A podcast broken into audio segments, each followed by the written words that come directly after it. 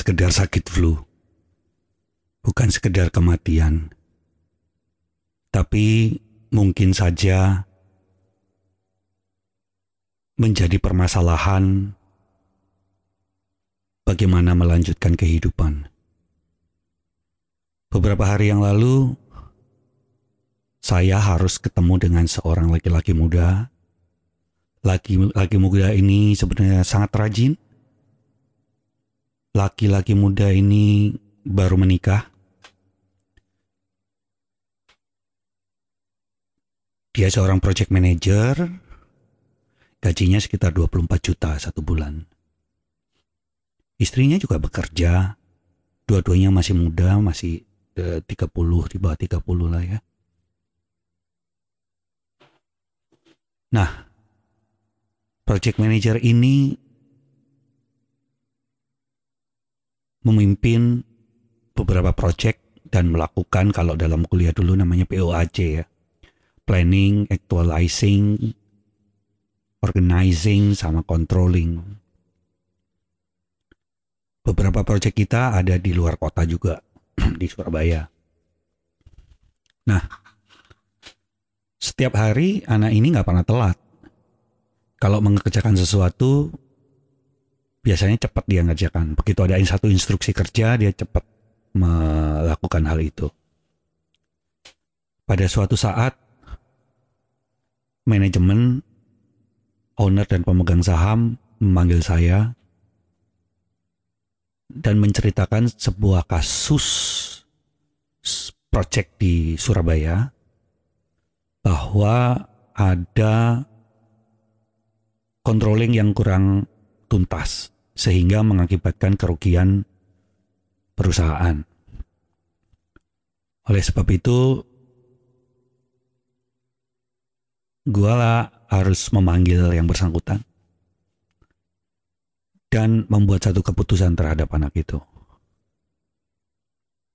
Akhirnya gue panggil, kemudian gue mulai menceritakan permasalahannya bahwa perusahaan rugi dikarenakan ketidaktuntasan dalam controlling pekerjaan project manajemennya.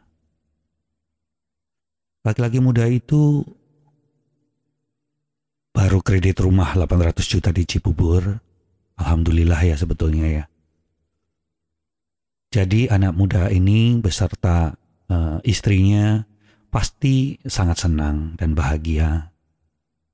Dia juga habis menyicil sebuah kendaraan ya, mobil, sehingga kayaknya kehidupannya cukup menjadi gambaran ideal di kehidupan orang muda zaman sekarang. Akhirnya gue ceritakan bahwa atas kerugian itu, maka sebagai tanggung jawabnya, maka harus mengganti kerugian itu. Laki-laki muda ini terkejut. Tampangnya mulai sangat lesu.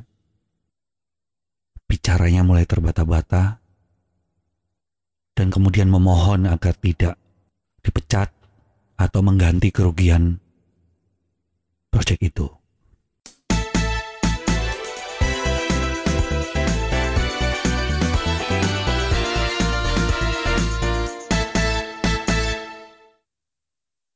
Dia mulai menangis depan gue. Sementara gue sebagai perwakilan dari perusahaan tentu saja harus nggak nganggap itu harus mendinginkan hati, membekukan hati, membekukan empati. Hari itu gue harus terminate anak ini. Kebayangkan bagaimana kehidupan yang malam sebelumnya mereka berdoa, bersyukur, keesokan harinya dia harus mengganti kerugian dari perusahaan dan harus kehilangan pekerjaan. Walaupun dia sempat memohon-mohon, tapi gue nggak bisa apa-apa. Gue cuman ya menjalankan apa yang harus dijalankan. Tapi di sisi lain ada juga satu orang uh, manajer juga. Yang datangnya datangnya selalu telat. Tapi dekat sama owner. Dia nggak pernah diapa-apain. Gue sendiri sudah banyak mengusulkan bahwa dia duluan yang harus diterminit. Karena memberikan bukan virus corona aja tapi memberikan virus etika kerja yang nggak baik semua jadi mengandalkan bahwa alah itu aja telat nggak apa-apa. Gue gimana dong? Gitu kira-kira. Nah, artinya di sini ada ada yang diperlakukan lebih baik dan ada yang diperlakukan tidak baik. Ada yang diperlakukan biasa-biasa aja, ada yang nggak dipeduliin. Nah, maka dalam hal ini gimana ya? Seperti dari judul episode ini gue bilang, jangan memperlakukan orang tertentu tidak dengan lebih baik daripada memperlakukan saya. Artinya ada perbedaan perlakuan. Nah, perbedaan perlakuan ini pasti muaranya adalah masalah senang dan tidak senang. Kalau orang diperlakukan dengan lebih baik, maka ada yang lebih senang, lebih disenangi dan biasa-biasa aja. Jadi ada perbedaan ya. Gak mungkin kalau dua-duanya adil, satu diperlakukan lebih baik, satu diperlakukan tidak baik. Pasti diperlakukan hal yang sama. Itu dalam kondisi kehidupan kantor. Yang jelas intinya adalah orang memperlakukan orang lain lebih baik daripada si A, maka itu adalah wujud perasaannya. Wujud per, wujud perasaan yang memperlakukan situasi tertentu, wujud yang secara jelas diakui atau tidak bahwa yang diperlakukan lebih tadi tentu lebih disenangi daripada si anak muda tadi.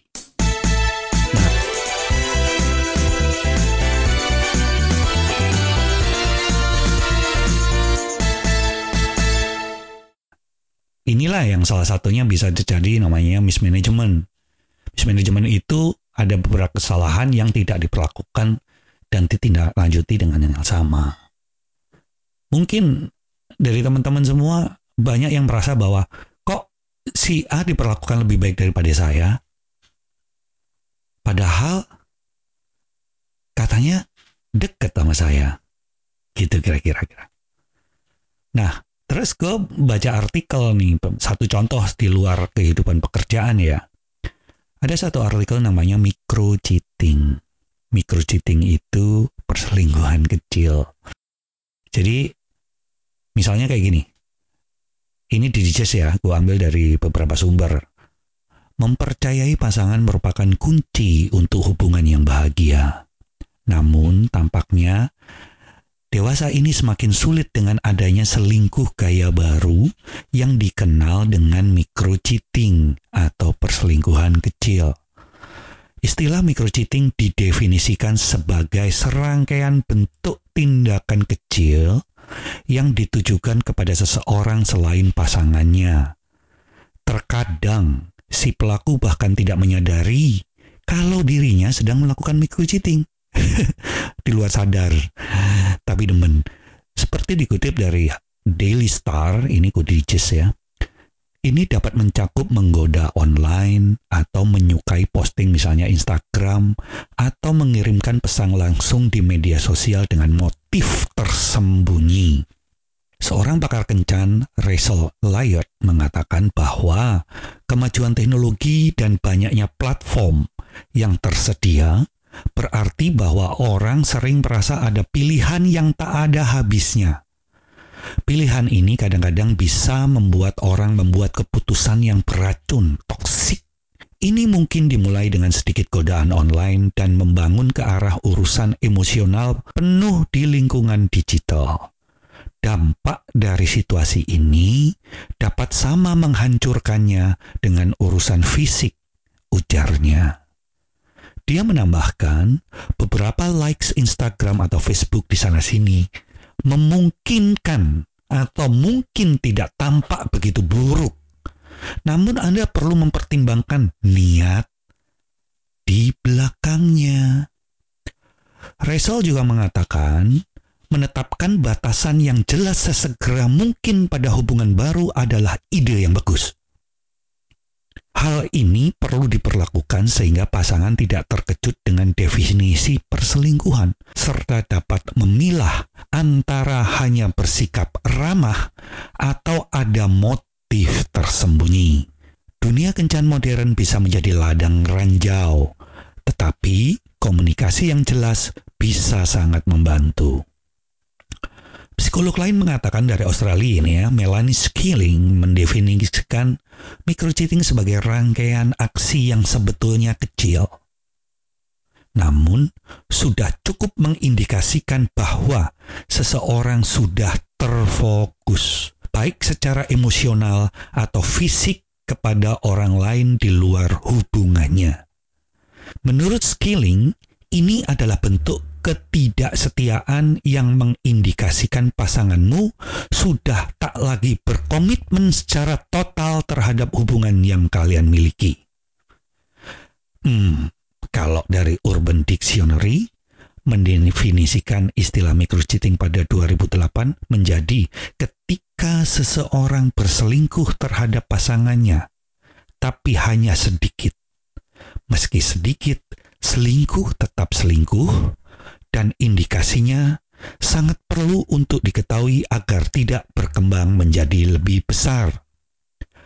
Tanda-tanda microcheating. Selingkuh fisik sangat mudah definisikan, namun tidak untuk microcheating ya, karena dianggap sebagai atau dianggap hanya sebagai hubungan sosial atau hubungan emosional, membuat berada di area abu-abu hal ini ya jadinya Meski begitu, ada beberapa contoh aksi yang dianggap sebagai microcheating, di antaranya satu, berbohong soal status hubungan di media sosial.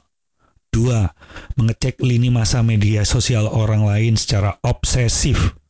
Tiga, mengirim pesan atau mengontak orang lain secara intim tanpa diketahui, tanpa diketahui pasangan dan mencoba menutupinya.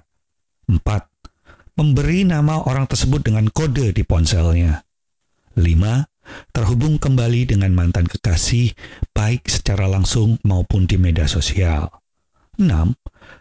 Berbagi sesuatu hal penting dengan seseorang yang membuatmu tertarik, namun di luar hubungan resmimu. Nah, bisakah microcheating itu merusak hubungan? Beberapa orang ragu memandang, memandang fenomena ini sebagai salah satu tipe pengkhianatan. Di pihak lain, microcheating berpotensi menjadi bentuk ketidaksetiaan yang lebih besar. Jadi, penting bagi kita untuk selalu percaya dengan insting dan suara-suara yang kita sangat terkait dengan pasangan itu. Namun, daripada membiarkan aksi microcheating ini bertumbuh dalam hubungan, lebih baik fokus untuk memperkuat hubungan dengan pasangan dan mengatur batasannya dengan jelas. Misalnya, menyepakati aksi apa saja yang oleh kamu dan pasangan digolongkan ke dalam bentuk pengkhianatan. Dengan komunikasi yang spesifik, maka batasan itu menjadi jelas. Sebab, pahamilah bahwa sebuah hubungan akan bertahan jika memiliki fondasi yang kuat dalam segi kepercayaan, kejujuran, dan menghormati satu sama lain. Selamat introspeksi Selamat memperkuat hubungan. Salam Rojali.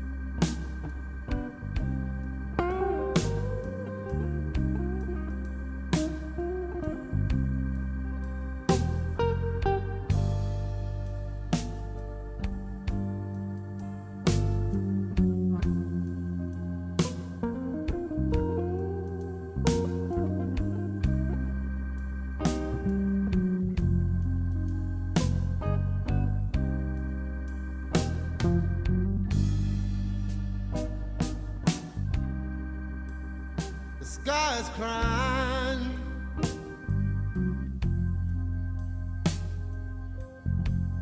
Did you see the tears roll down the street?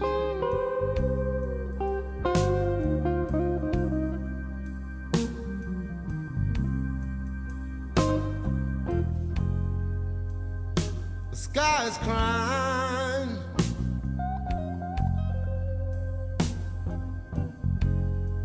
Did you see the tears roll down the street?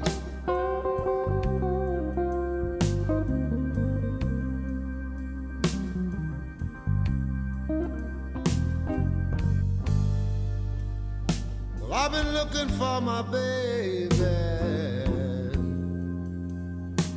and I wonder what can she be.